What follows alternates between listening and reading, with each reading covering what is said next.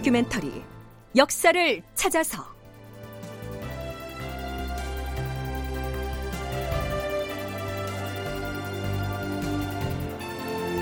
제 691편 윤원영과 이량의 암투. 극본 이상락 연출 오수진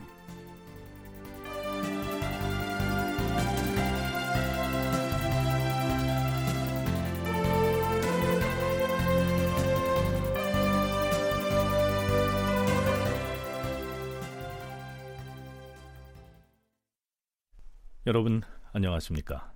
역사를 찾아서의 김석환입니다.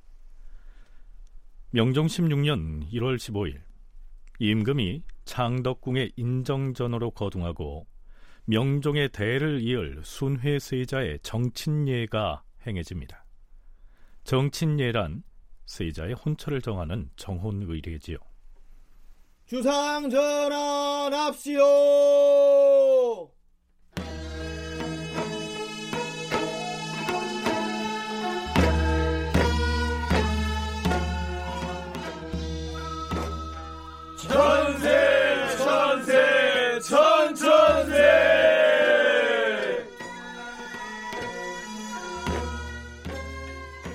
임금이 인정전에 나아가 왕세자의 정친례를 거행하였다.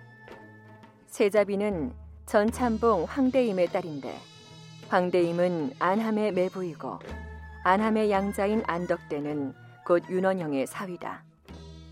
윤원형은 자신에 대한 임금의 은총이 점점 쇠하여지고 더구나 문정왕후가 하루아침에 승하하면 더 의지할 세력이 없다고 여겼다.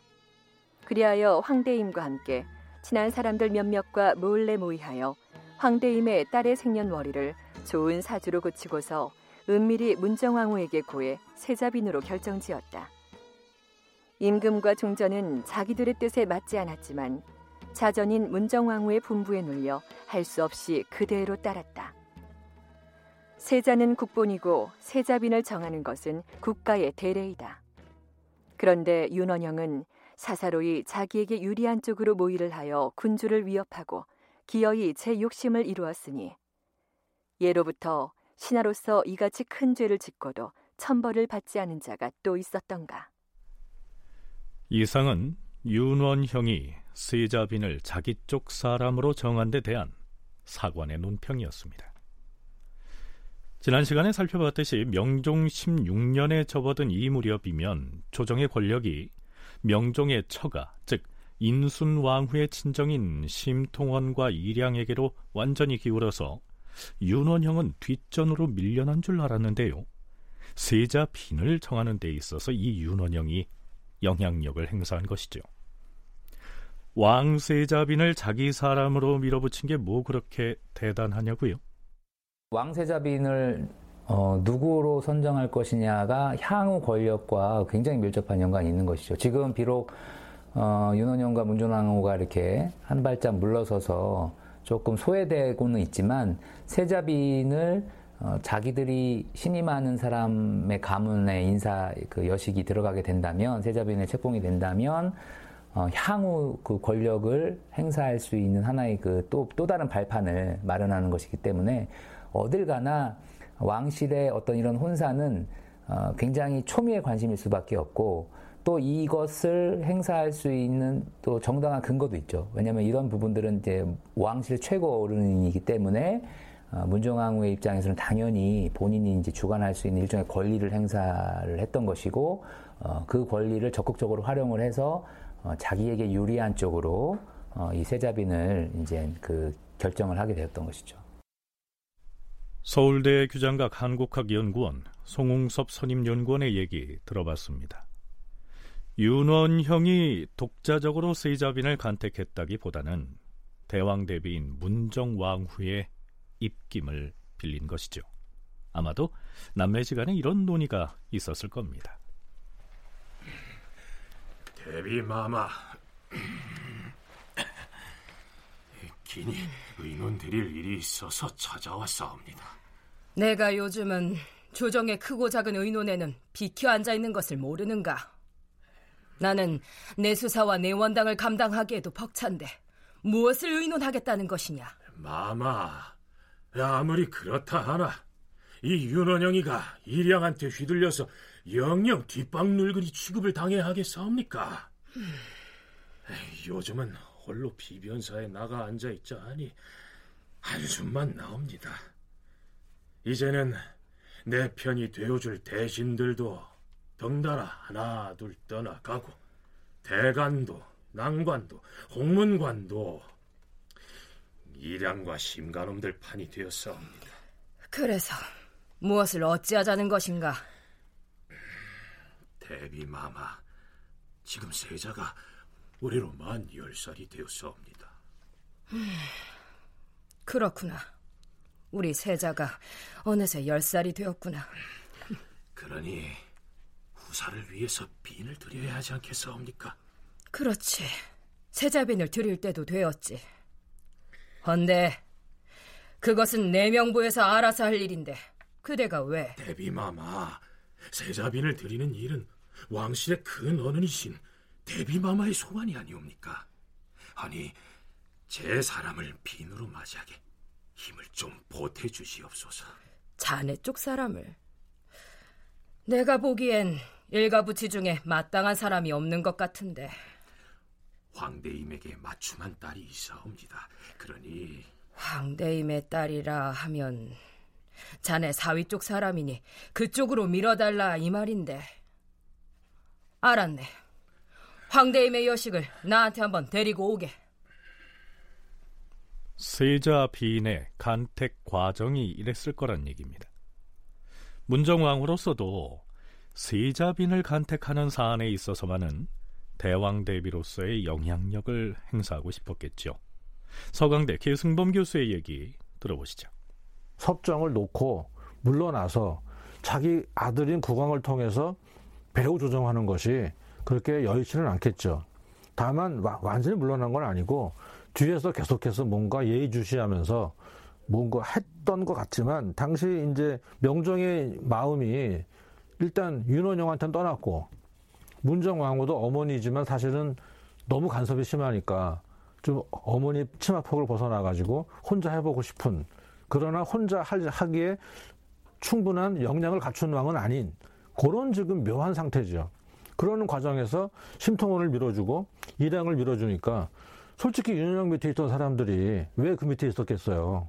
정치 권력을 따라서 거기 있던 사람들이죠. 그러니까 어 문정왕 언제 죽을지 모르고 명조 국왕의 의도가 국왕은 아직 젊고 그런데 국왕의 의도가 자꾸 윤원영에서부터 윤원영에게서부터 떠나가는 것 같네. 금방 읽히거든요, 이거는요.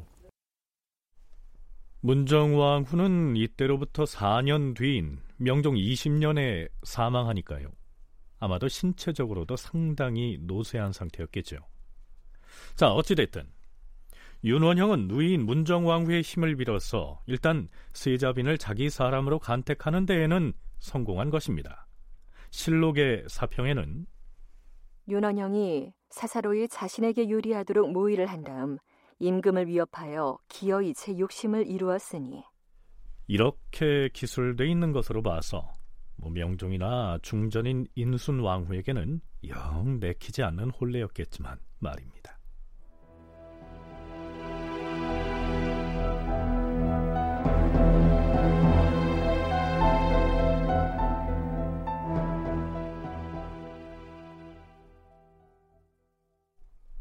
그로부터 석 달 남짓 지난 명종 16년 4월 12일 명종은 돌연 다음과 같은 내용의 인사를 발표합니다.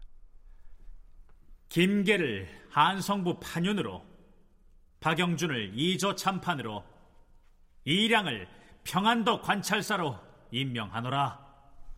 명종이 스스로 가장 총애하는 당대 최고의 실세였던 이조 참판 이량을 갑자기 평안감사로 내보내겠다고 발표한 겁니다.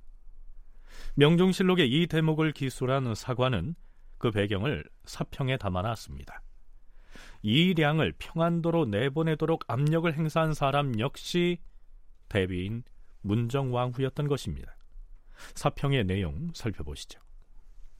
이때 이량에 대한 임금의 은총이 한창 성하였으나 윤원영이 대왕 대비에게 의지하여 이량을 내보내라고 주장했기 때문에 임금도 어찌하지 못하였다. 그러자 우의정 심통원은 윤원형을 옛 중국 후한 말기의 조조로 지목하면서 윤원영은 천자를 끼고서 제후를 호려하는 자의 다름 아니다. 라고 비판하였다.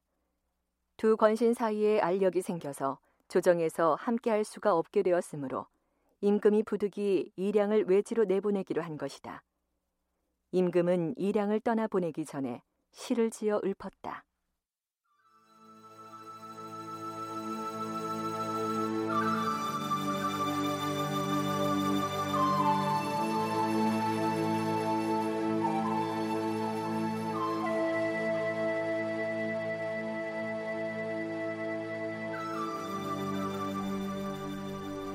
지금 이량 그대를 보내노니 가을 기러기가 날아올 때면 먼 곳의 소식을 나에게 전해다오.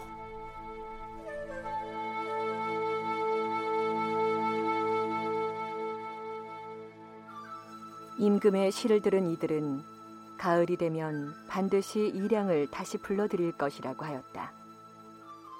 이량이 임금이 내린 그 시를 대나무 족자에 표구하여 가지고 다니면서 사람들에게 자랑하고 과시하였으므로 사람들이 그 어리석고 망령됨을 비웃었다. 이량은 평안감사로 부임한 뒤 화초를 새긴 벼루와 고운 실로 짠 검정 승복인 세사나비 등 이상한 물건을 바쳤는데 매우 정교하게 만들어진 것들이었다. 임금은 그것을 매번 연애 석상에서 신하들에게 보이며 이량은 참으로 어진 신하가 아닌가. 어찌 나에게 이 같은 물건을 없다고 여겨서 바쳤겠는가? 그는 진정으로 과인을 사랑하는 사람이야. 척신세도가인 이량에 대한 명종의 총애가 이 정도였던 겁니다. 명종으로서는 이 이량을 잠시라도 곁에서 떼놓고 싶지가 않았던 모양입니다. 계승범 교수의 얘기입니다. 문정왕후의 압박 뉘앙스가 실록에 남아 있으니까 그걸 따를 수밖에 없죠. 왜냐하면 더 강력한 반증이 나오기 전까지는 다만 어떻게 압박을 가했을까, 무슨 의도였을까 이런 것들은 합리적 추론을 할 수 있는데 이량을 견제, 그러니까 명정한테 가서 이량을 너무 키우지 말아라. 그렇게 말할 때는 쉬워요. 아까 말한 것처럼 외척이 있어야 너를 끝까지, 끝까지 도와줄 거 아니냐. 이량은 그렇지가 않다. 그렇게 말을 했을 가능성이 높지 않나 싶어요. 그러니까 명정도, 또 한 가지 명정도 대보내기 싫었겠지만 엄마가 워낙 강단이 센 사람이고 평생 엄마한테 눌려지는 사람 아닙니까?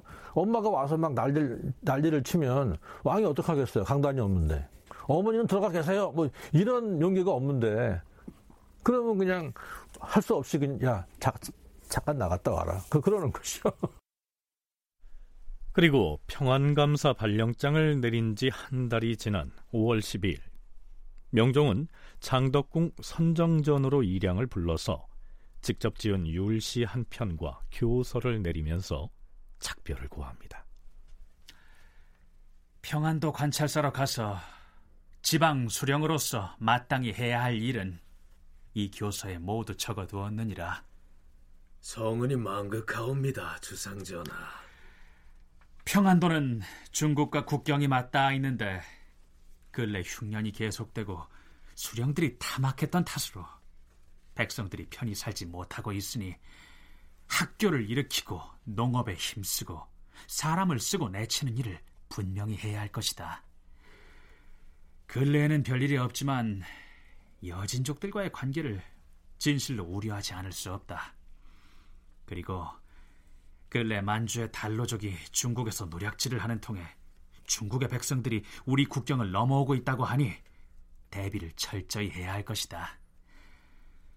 근자의 동북면과 서북면의 국경 사정이 예전에 비해 중대하기에 각별히 그대를 선택하여 보내는 것이니 그리 알라. 예, 주상전하. 신은 본디 오활한 선비로서 무예 재능이 없을 뿐 아니라 재기도 모자라 직무를 제대로 수행하지 못할까 염려스럽사옵니다. 하오나 주상 전하를 매양 가까이서 모셨던 관계로 전하의 마음을 깊이 알고 있으니 어찌 마음을 다하지 않을 수 있겠사옵니까? 전하, 인심이란 얻기는 어렵고 잃기는 쉬운 것이옵니다. 마땅히 깊이 유념하시어 인심을 굳게 결집시키시고 사림을 아껴서 나라의 맥을 유지하시옵소서. 또한 선악을 분명히 구별하시어 불량한 사람이 음모를 부릴 수 없게 해야 하옵니다. 신이 올린 말씀을 유념하여 주신다면 신이 비록 천리 밖에 물러나 있더라도 좌우에서 모시는 것과 다름이 없는 것이옵니다. 아랫 내용이 매우 지당하도다. 경은 명망 있는 재상이지만 그쪽 서북면 지방이 매우 중요한 지역이기 때문에 깊이 생각한 끝에 그대를 잠시 내보내는 것이다. 신하를 지방관으로 발령 내면서 임금이 이처럼 절절한 이별의 예를 갖춘 경우도 흔치가 않을 텐데요. 사관은 이 배경을 이렇게 설명하고 있습니다. 이때 문정왕후는 임금이 윤원영을 미워하고 일양을 친밀히 여기는 것을 보고서 윤원영이 권세를 잃게 될까 우려하여 깊은 분노를 품고 있었기 때문에 임금은 부득이 일양을 관서 지방으로 내보낸 것이다.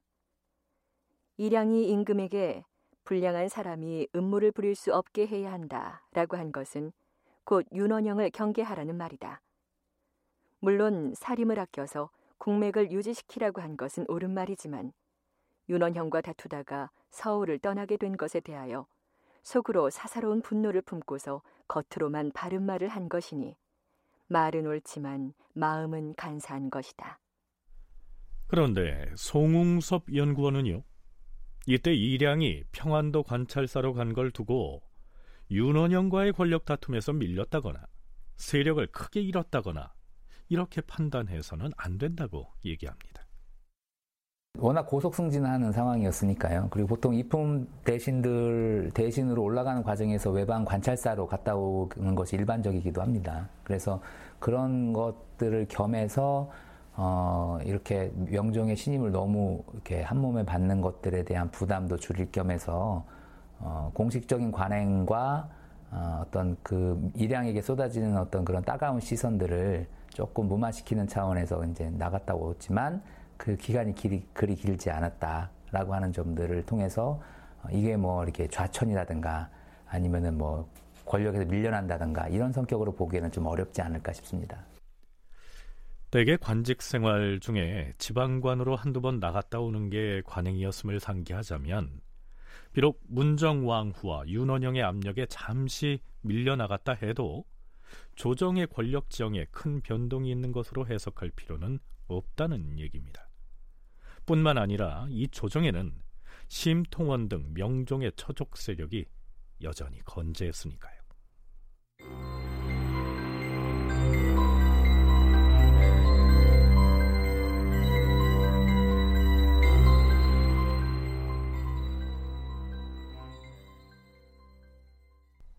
명종 16년 5월에는요. 이미 세상을 떠난 지 오래된 한 대신의 시호를 정하는 문제를 두고 윤원영 세력과 이령 세력 간에 한바탕 소동이 벌어집니다. 그 사람이 누구냐 하면 우리가 을사사화를 탐색할 때 이미 다뤘던 임백령이란 인물이죠. 명종이 즉위할 당시 임백령은 이주 판서로서 윤원영, 이기등과 모의하여 을사사화를 일으켜서 윤임, 유관, 유인숙 등을 죽음에 이르게 만들었다. 이 사건을 주도한 공로로 그는 정난 위사공신 1등에 책록되고 숭성군에 봉해졌으며 작품은 보국 숭록대부에 올랐다. 그런데 이 사람은 명종 1년에 곧 사망합니다. 그러니까 이미 15년 전에 세상을 떠난 건데요. 이처럼 이미 사망한 국왕이나 사대부들에 대해서 뒷날 그 공덕을 찬양해서 지어 바치는 호를 시호라고 합니다. 그런데 이 임백령의 시호를 어떻게 지었다는 것일까요? 명종 16년 5월 20일 명종은 승정원의 승지들 앞에서 매우 화를 냅니다. 과인이 이번에 지어올린 숭선 부원군의 시호를 보건대 놀라움을 금치 못하겠도다.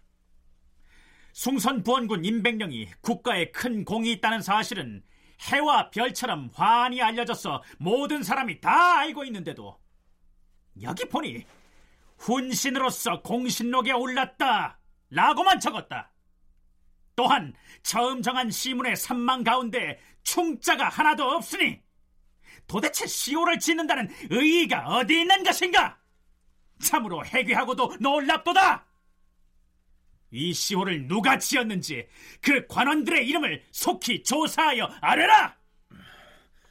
전하, 숭선부원군 임백령의 시호는 홍문과 능교 박순과 부은교 박근원 그리고 봉상시의 정유인 등이 지었사옵니다. 알았도다. 자, 이게 무슨 얘기냐 하면요.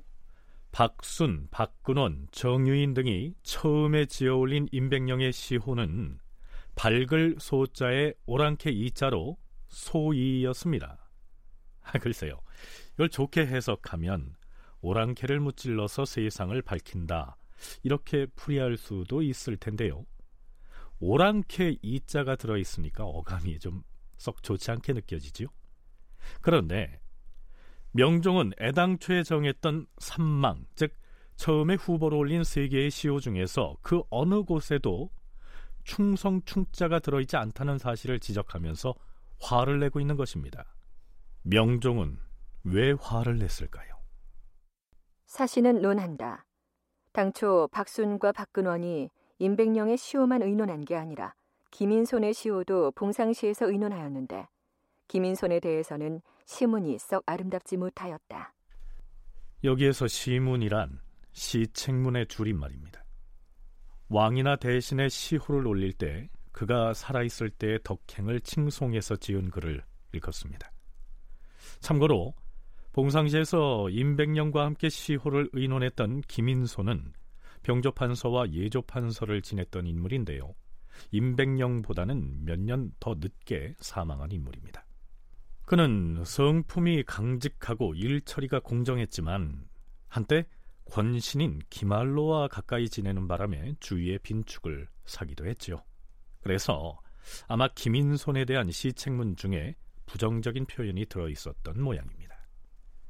그런데 이때 봉상시 주부 김내용이 김인손의 시문을 보고서 그것을 임백령의 시문으로 잘못 알고 임백령의 아들 임책에게 말하였고 임책은 제 어미에게 그 얘기를 고하였고 그 어미는 다시 대왕 대비에게 호소하였다. 대비 마마, 우리 집 영감인 숭선 부원군이 저 세상으로 간 지도 언 15년이나 지났사옵니다. 이번에 봉상시에서 시호를 추중한다 하여 가문의 영광이라 여겼사온데 지금 봉상시에서 작성하였다는 시문을 전해 듣기로는 충성 충자가 들어있지도 않을 뿐 아니라 아름답지 못한 말들이 씌어 있다 하옵니다. 을사사화 때 목숨을 걸고 충성하여 종묘사직을 지킨 공신을 어찌 이렇게 대접할 수 있겠사옵니까? 흠, 잘 알아들었다. 내가 영부사에게 말해서 사실을 알아보고 고치게 할 것이니 이만 돌아가 있으라. 황궁하옵니다, 대왕 대비 마마. 문정왕후는 이러한 내용을 동생인 윤원영에게 말했을 것이고요.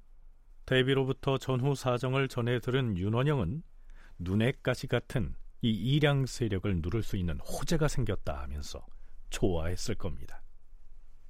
감히 을사사화의 1등 공신인 임백령의 시문을 아주 나쁘게 지었단 말이지. 이는 필시 이량의 사주를 받은 박순과 박근원이 시문을 일부러 그처럼 나쁘게 만들었으렸다. 그래, 어디 두고 보자. 윤원영은 시문을 지은 박순과 박근원을 탄핵함으로써 그 죄를 이량에게 돌리려고 획책했던 겁니다. 그래서 다음날 경연에 나아가서 작심하고 이렇게 발언합니다. 주상 전하, 숭선 부원군 임백령은 을사사화 때 목숨을 걸고 간신배를 물리친 1등 공신이옵니다. 아운데 박순과 박근호는 사전에 일양의 사주를 바꾸서 숭선 부원군의 시호를 정할 때 고의로 아름답지 못한 말로 시문을 지었다는 말을 들었사옵니다. 그자들은 을사사화 때 사사된 유관이 아무 죄가 없이 희생되었다는 말을 서로 공유하면서 이렇게 됐던 것이죠. 그렇다면 애당초 임백령에 대한 시호를 정할 때 어떤 논의가 있었을까요? 임백령이라는 사람이 어떤 사람인지를 알아야 되는데 이 사람은 뭐 공부도 열심히 하고 살인적이었기도 했는데 정계에 들어가면서부터는 좀 이렇게 윤원영 일파에 붙어가지고 좀 놀아먹은 그런 사람으로서 살인의 비판을 받는 사람이죠. 그리고 이제 굉장히 유명한 사람이긴 하지만은 시호에 충자가 들어가는 걸 사람들이 당시 좋아했습니다. 왜냐하면 충효가 절대 가치인 사회에서 내 시호에 충이 들어간다는 건 상당히 충전공, 뭐 충무공 이런 말 다 그러니까 상당히 좋은 건데 박순이나 박군은 특히 박순 같은 사람은 선조 때도 많이 자상으로 활약한 사람이고 사림의 한 명이라고 볼 수가 있죠. 그러니까 이 사람이 그러니까 왜 그런지는 정확히 알 수가 없으나 고의적으로 넣지 않았던 것 같아요. 명종실록에 실린 사관의 논평에 근거해서 박순과 박근원이 임백령의 시호를 의논하는 과정을 구성해 봤습니다. 들어보시죠. 임백령 이자의 시호를 뭘로 정하고 또 그 시문은 어떻게 써야 할지 참으로 난감하구만. 임백령의 시호를 짓기 전에 을사사화를 어떻게 볼 것인가 이 문제부터 정리를 해야 하지 않겠나. 그러게 말이야. 사실 지금 젊은 청여직 사림들은 을사사화를 두고 임백령이 이기 윤원영 등과 함께 모의하고 날주에서 일으켰다는 것이 중론인데 그말 조심하게 이 사람아 아직도 주상전하의 보위를 떠받치고 있는 세력이 윤원영 일파이고 그것의 근거가 되는 것이 을사사화인데 만일에 을사사화 때 희생된 유림과 유관 등이 억울한 희생을 당했다 이런 말을 발설했다가는 또 한 번 피바람이 불어서 우리뿐만 아니라 우리 주변의 수많은 사람들이 줄줄이 죽어나갈 것이야 아마도 저들은 임백령의 시호에 충자를 넣어주기를 바랄 텐데. 에이, 그것은 아니 될 일이야. 하지만 시호에 충자는 넣지 않더라도 시문은 그저 무난하게 써서 올리자고. 그런데요, 일부 기록에 의하면 임백령의 시호에 충자를 넣지 않은 것을 먼저 문제 삼은 사람은 문정왕후였습니다. 뭐 이러이러하니까 충을 쓰면 안 된다. 누가 그랬, 그랬, 그랬을 것 같아요. 이건 추정인데 그 말이 또 쪼르륵 문정왕후 귀에 들어가는 거죠. 그리고 문정왕후는 또 다시 쪼르륵 와가지고 명정한테 와서 압력을 가하는 거죠. 그런 구도였던 것 같아요. 실제 연료실 기술 같은 경우 제가 정확히는 모르겠지만 거기 보면은 그 실제로 충자를 빼가지고 그 화낸 장본인은 문정왕후예요. 그런 그러니까 이때까지 이때까지도 문정왕후가 정말 마음만 독하게 먹고 밀어붙이면 명정은 그냥 그렇게 순응하는 그런 상태였던 것이 아닌가. 또 그리고 명정 자신도 심통원도 너무 커지고 일량도 커지고 역시 그럼 내가 믿을 곳은 윤여정, 윤여정 그쪽밖에 없나? 내, 내 어머니밖에 없는가? 그런 생각에 자꾸 이렇게 교차했을 것 같, 교차하지 않았을까? 우리는 왕이라고 해서 무조건 판단을 잘할 것으로 생각하지만 절대 그렇지 않거든요. 국왕이 친정을 선언한 지도 오래됐고 이미 조정의 권력은 문정왕후나 윤원영으로부터 심통원과 이량에게로 대체로 옮겨간 상황이었지만 이때까지도 문정 왕후가 일단 어떤 일을 밀어붙이면 명종은 자식으로서 순응하는 태도를 보였다. 이런 얘기입니다. 그리고요. 임백령의 시호 문제를 가지고 윤원영 등이 또 한바탕 사화라도 일으킬 기세로 문제를 삼고 나서자 명종은 몹시 당황했던 것으로 보입니다. 다시 사관의 논평입니다. 임금은 몰래 심통원과 심강 그리고 평안 감사로 가 있는 이량에게 밀지를 내려보내서 어찌하였으면 좋을지 하문하였다.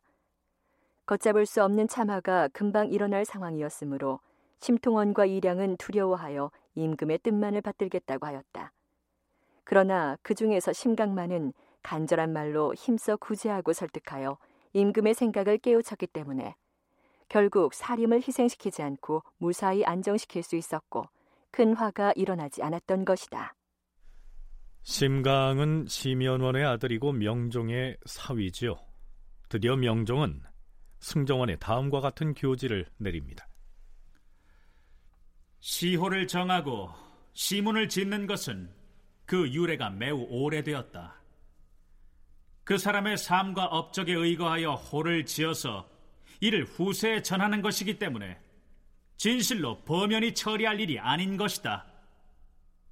그래서 예부터 국가에 큰 공이 있으면 반드시 충성 충자를 넣어왔는데 임백령의 경우 그저 그 이름이 공신록에 올랐다라고만 적어 놓았다. 또한 미리 올린 산망에도 용의가 공손하고 아름다웠다라는 구절만 적었을 뿐 충자가 보이지 않으니 이것을 어찌 공론이라 할 것인가? 너무도 지나친 일이다. 여기에는 반드시 그 이유가 있을 것인즉 전례대로 과인이 몸소 국문하여 법으로 다스려야 하겠으나 의정부에서 마침 임백령의 호를 고쳐 지어 가지고 왔기 때문에 시문 지은 자들을 국문하지는 않기로 하였다. 그러나 박순과 박근호는 공신의 시호를 멋대로 논하였으니 그 죄를 면할 수는 없다. 홍문과 능교 박순과 부흥교 박근호는 속히 파출함으로써 인심을 징계시키라. 이렇게 해서 자칫했으면 또 한 번 피바람을 몰고 올 사변으로 확대됐을지도 몰랐던 이 사안이 두 사람을 파직하는 선에서 마무리가 됩니다. 성종대 어, 김국광이라고 하는 사람이 사망했을 때 또 비슷한 이런 일이 있고요. 근데 이제 고쳐주지 않습니다. 자손들이 계속해서 고쳐달라고 요구를 했는데도 안 고쳐주고 한 명에도 이런 그 시호와 관련돼서 어, 이렇게 썩 좋지 않은 것을 받았다가 나중에 개정을 하는 이런 모습들을 볼 수 있습니다. 그러니까 이러한 모습은 어떻게 보면 어, 을사사와 또는 윤원형 권력에 참여했던 사람들에 대한 거부감들이 한편에서는 존재하고 있고 또 한편에서는 그런 것들을 어, 무마시키려고 하는 뭐 그런 흐름들이 여전히 남아 있는 그런 모습이라고 할 수 있습니다. 결국 임백령의 시호는 처음에는 소이라고 했다가 문정왕후의 요구에 의해서 그월 문자의 충성 충자에 문충으로 바뀌죠.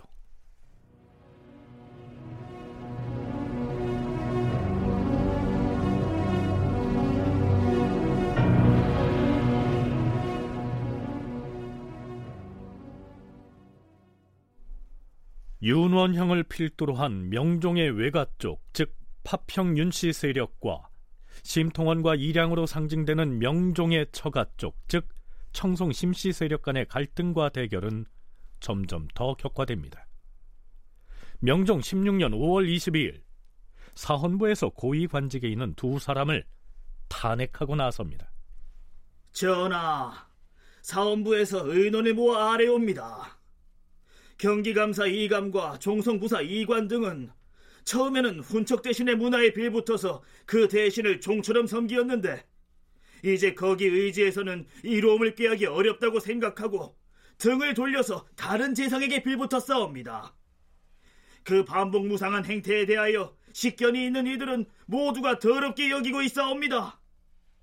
이들이 대세에 영합하는 행태를 보인 것은 마음에 줏대가 없고 오직 이로움만을 추종하기 때문이옵니다.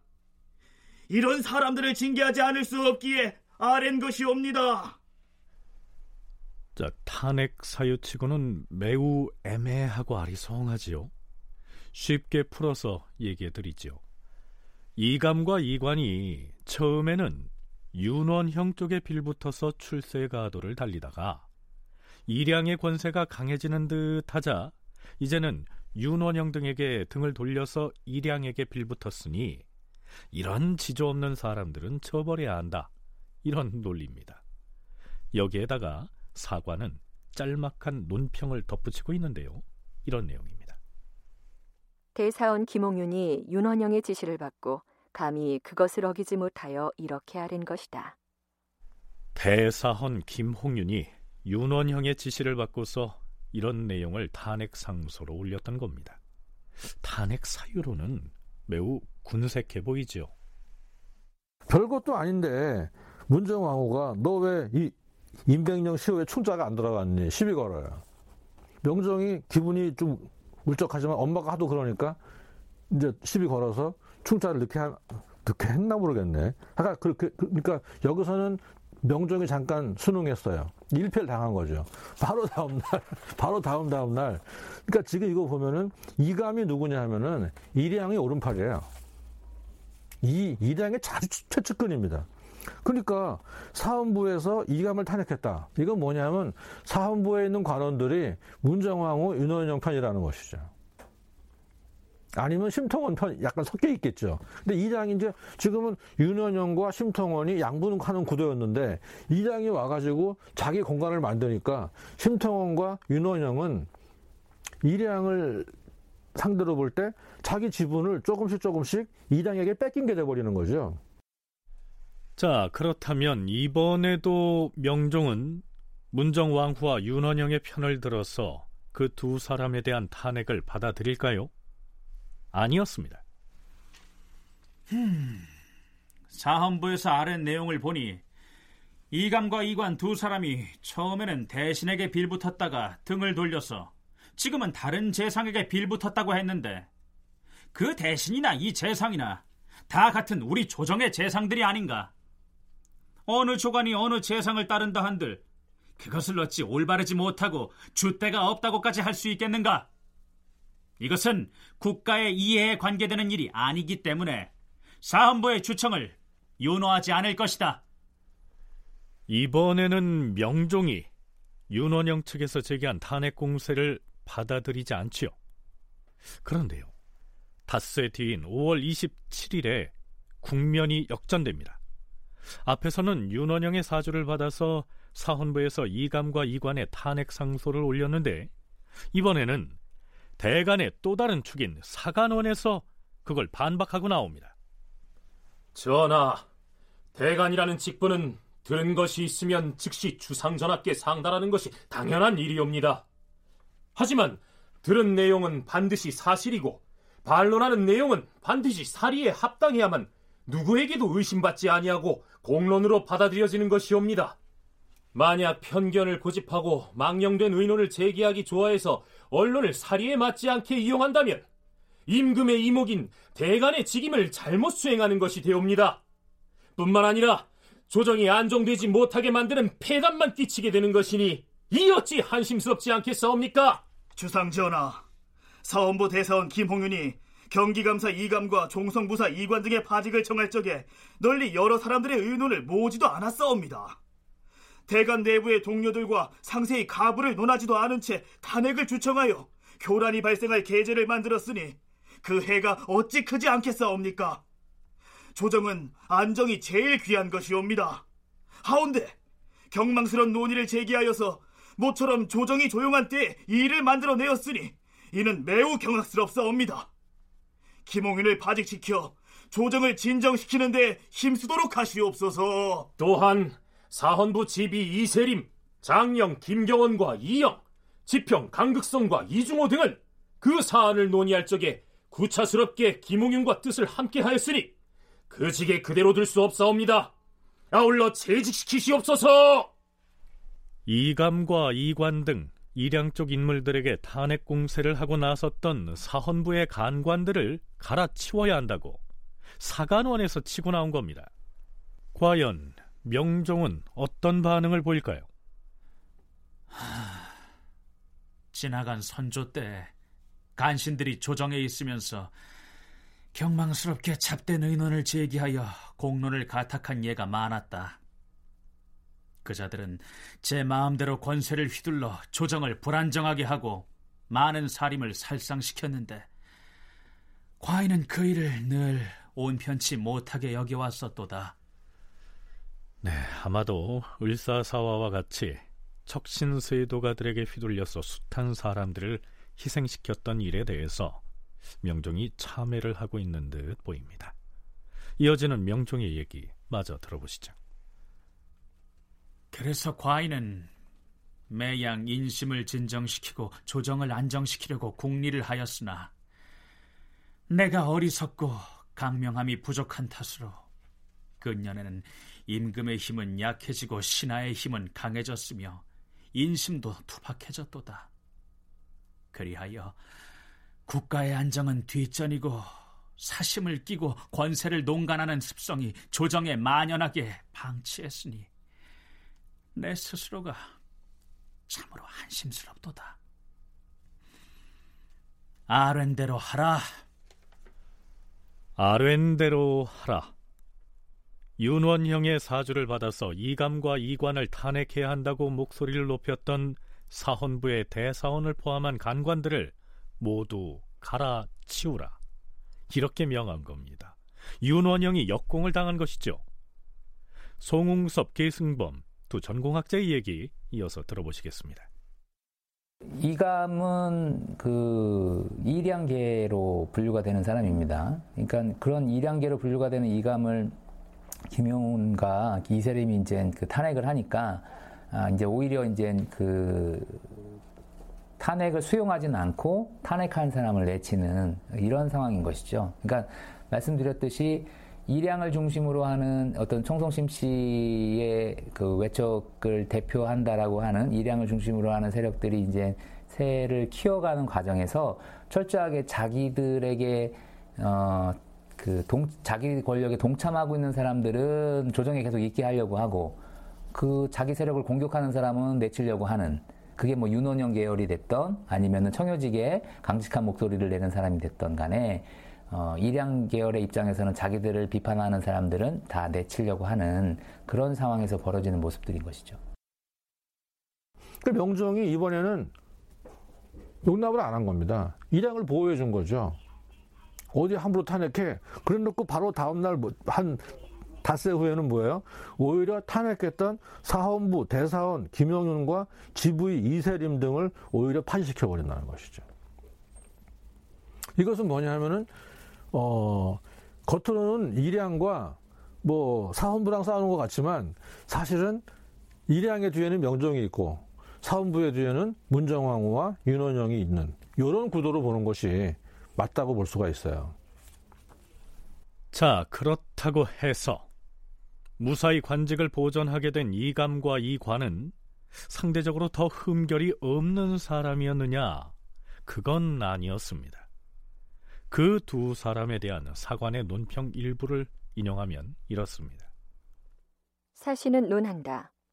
이감과 이관은 인품이 음흉하고 간사스러워서 사림에서는 용납되지 못하였는데 요행이 과거에 급제하여 윤원형에게 아첨함으로써 요직에 오르게 된 것이다. 윤원형의 문화에 출입하면서는 아들이 아버지 섬기듯이 한 것은 물론이고 종기를 빨고 치질을 핥는 것도 달갑게 여겼다. 그러다가 수년 이래 조정의 권세가 모두 일양에게 돌아가고 윤원형의 권세가 도리어 꺾이었기 때문에 이감과 이관은 오직 이로움만을 추구하여 즉시 윤원형을 등지고 일양에게 빌붙어서 그의 추구가 되어 살림을 모함해 온 것이 진실로 하루 이틀이 아니었다. 대사원 김홍윤이 차마 앉아서 보고 있을 수가 없어서 이감과 이관 등이 줏대가 없고 처신이 올바르지 못하다고만 겨우 논하였던 것이다.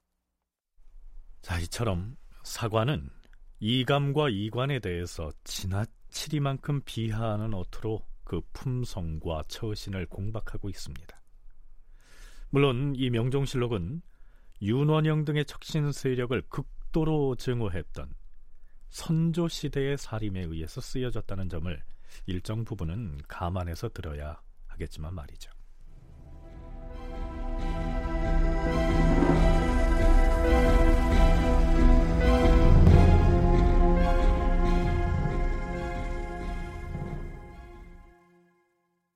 자, 이쯤 되면 이제 양대 척신 세력 간의 대결은 일양 쪽으로 저울추가 완전히 기우는 듯 보이는데요. 시간을 3년쯤 뒤로 물려서 명종 18년 1월 17일로 들어가 보지요. 자, 영의정 상진이 갑자기 사의를 표명합니다. 주상 전하, 신은 이제 기혈이 모두 허약해져서 신체 여기저기 많은 병이 발생하고 근력이 날로 피곤한지라 몸을 움직여서 전하를 봉행하는 것마저 어려워졌사옵니다. 일전에도 여러 차례 면직을 청하여 싸우나 전하께서 특별히 휴가를 명하시면서 마음을 편안히 하고 누워 조리하라 하시었사오니 그 융숭한 은혜에 보답할 길이 없사옵니다.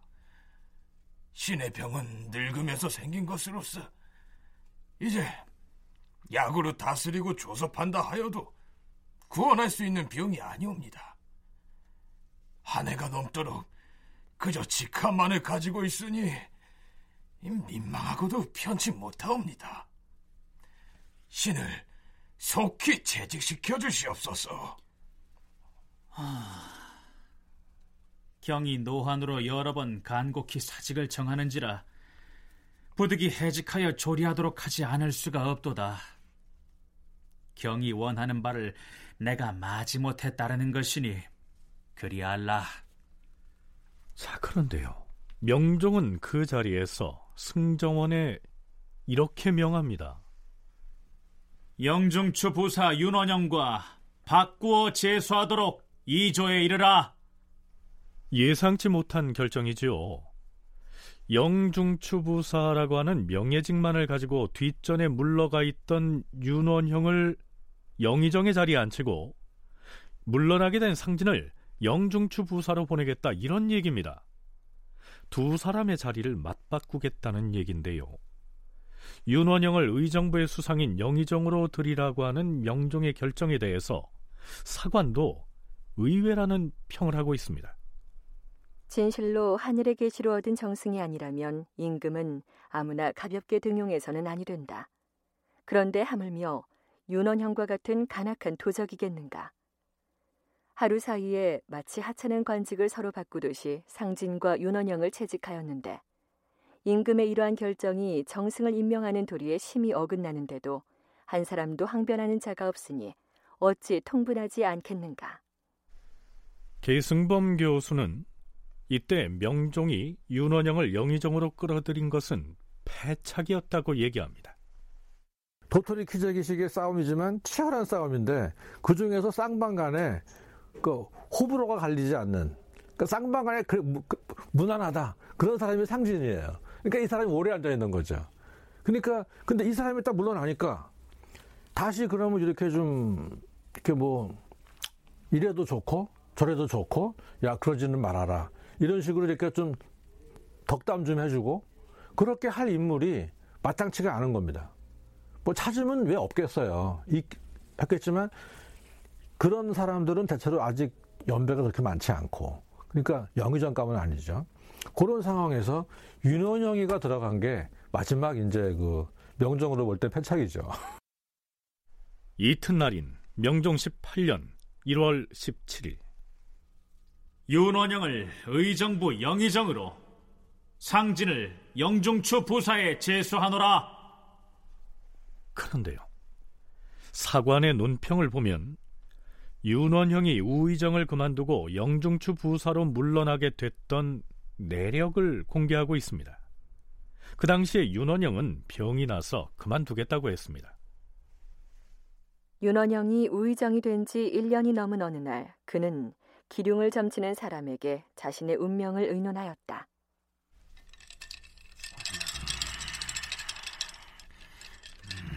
음, 나무 관세음보살 이 일을 어찌하나? 아니, 아니, 어찌 그러시는가? 내 장래에 무슨 애군이라도 우상 대감.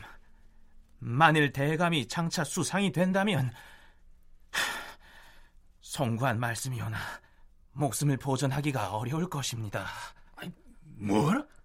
아, 그럼 영의정은 꿈도 꾸지 말라는 것이야? 영상이 되어서는 아니 될 뿐 아니라 당분간은 정승 자리를 그만둬야 할 것입니다. 아니, 뭐... 정계가 그리 나오는 터에 소인인들 다른 말씀을 드릴 수가 없습니다. 점쟁이가 만약 수상이 되면 반드시 죽을 것이라 하므로 윤원영은 임금에게 면직하기를 청하였으니 요사스럽고 무식하며 화와 복을 두려워함이 이와 같았던 것이다. 하지만 영중추 부사로 물러났음에도 그의 권력이 조정을 압도하였으므로 무릇 사람들이 그의 지위를 감히 여기지 못하였다. 따라서 그는 마음속으로 내가 비록 정승 자리에 물러나 영중추부사의 지위에 있지만 그래도 조정에 미치는 권력과 위세가 이만하니 까짓것 의정부에 있지 않더라도 내 권세는 변함이 없으렸다. 그러나 근년 이래로 일양과 권력을 다투게 되었는데 지금껏 자기에게 붙었던 자들이 점점 일양에게 옮겨가는 바람에 세력이 차츰 약해져서 거의 일양에게 눌리는 형국이 되었으므로 마음에 항상 분하게 여겨 그 아픔이 골수까지 사무쳤다. 그는 영의정에 올라 묵은 분풀이를 하려고 임금을 내전으로 찾아가 통하였는데 드디어 그를 영상으로 제수한다는 전교가 있었다. 자, 글쎄요. 실제로 윤원영이 정승 자리에서 물러났을 때 그 거취를 점을 쳐서 정했는지는 확신하기가 어렵습니다. 명종실록, 그 중에서도 특히 사관의 논평들은 윤원영 등의 척신세도가에 대해서 매우 부정적으로 묘사하고 있기 때문이죠. 심지어는 이런 내용도 보입니다. 윤원영은 이후로도 점치는 사람의 말을 염려하여서 중에게 시주하고 부처에게 비는가 하면 산천에 제사를 지내고 불경을 외는 등 하지 않는 짓이 없었다. 또한 그의 집 대청을 신을 받드는 곳으로 만들어서 굳게 닫아 걸었다. 그의 첩 정난정만이 그곳을 출입하면서 음탕하고 간악한 짓을 자행하였으나 사람들은 두려워서 감히 그에 대해 발설하지 못하였다. 당시의 조선 사회가 불교를 사악한 종교, 즉 사교로 간주하고 유교만을 우리의 가르침, 즉 오도로 받들었다고 하는 사실을 인식하고서 이 실록 기사들을 이해해야 할 겁니다. 어찌됐든 윤원영은 의정부의 수상인 영의정 자리에 오릅니다. 그러나 송웅섭 연구원은 그랬다 손 치더라도 조정 권력의 판도가 크게 변했다고 보기는 어렵다고 분석합니다. 이 시기가 영의정이라든가 의정부라든가 정상적인 공적 시스템이 작동된다고 보기는 좀 어려운 시기인 거죠. 그러니까 어떻게 보면은 어 각각 그 세력들이 이제 분립해서 어 좌파 세력을 키우기 위한 각축들이 일어난 시기였고 어 그랬을 때 어, 명종은 일양을 중심으로 하는 어떤 이러한 그 세력 을 키워가고 있는 그런 상황이어서 윤원영이 영의정으로 등장한다고 해서 실질적으로 뭔가 달라질 수 있는 여지가 그렇게 많았을까 개인적으로는 그런 생각이 좀 듭니다. 자 그렇다면 평안감사로 나갔던 이량은 이 시기 어디에 있었을까요? 그는 외직에 오래 머물지 않고 한양도성으로 돌아옵니다. 명종 18년 7월 16일 정유기를 공조 판서로 박근원을 승정원 우부승지로 홍인경을 의정부 사인으로 유영기를 사관원 헌납으로 이인을 홍문관 교리로 구삼행을 홍문관 부교리로 그리고 이량을 이조 판서로 제수할 것이다. 평안감사에서 돌아온 이량이 문관의 인사를 총괄하는 이조 판서의 자리에 오른 것입니다. 이제 윤원형과 이량의 세력 대결은 거의 마지막 단계에 접어든 것이죠. 다큐멘터리 역사를 찾아서 다음 주 이 시간에 계속하겠습니다.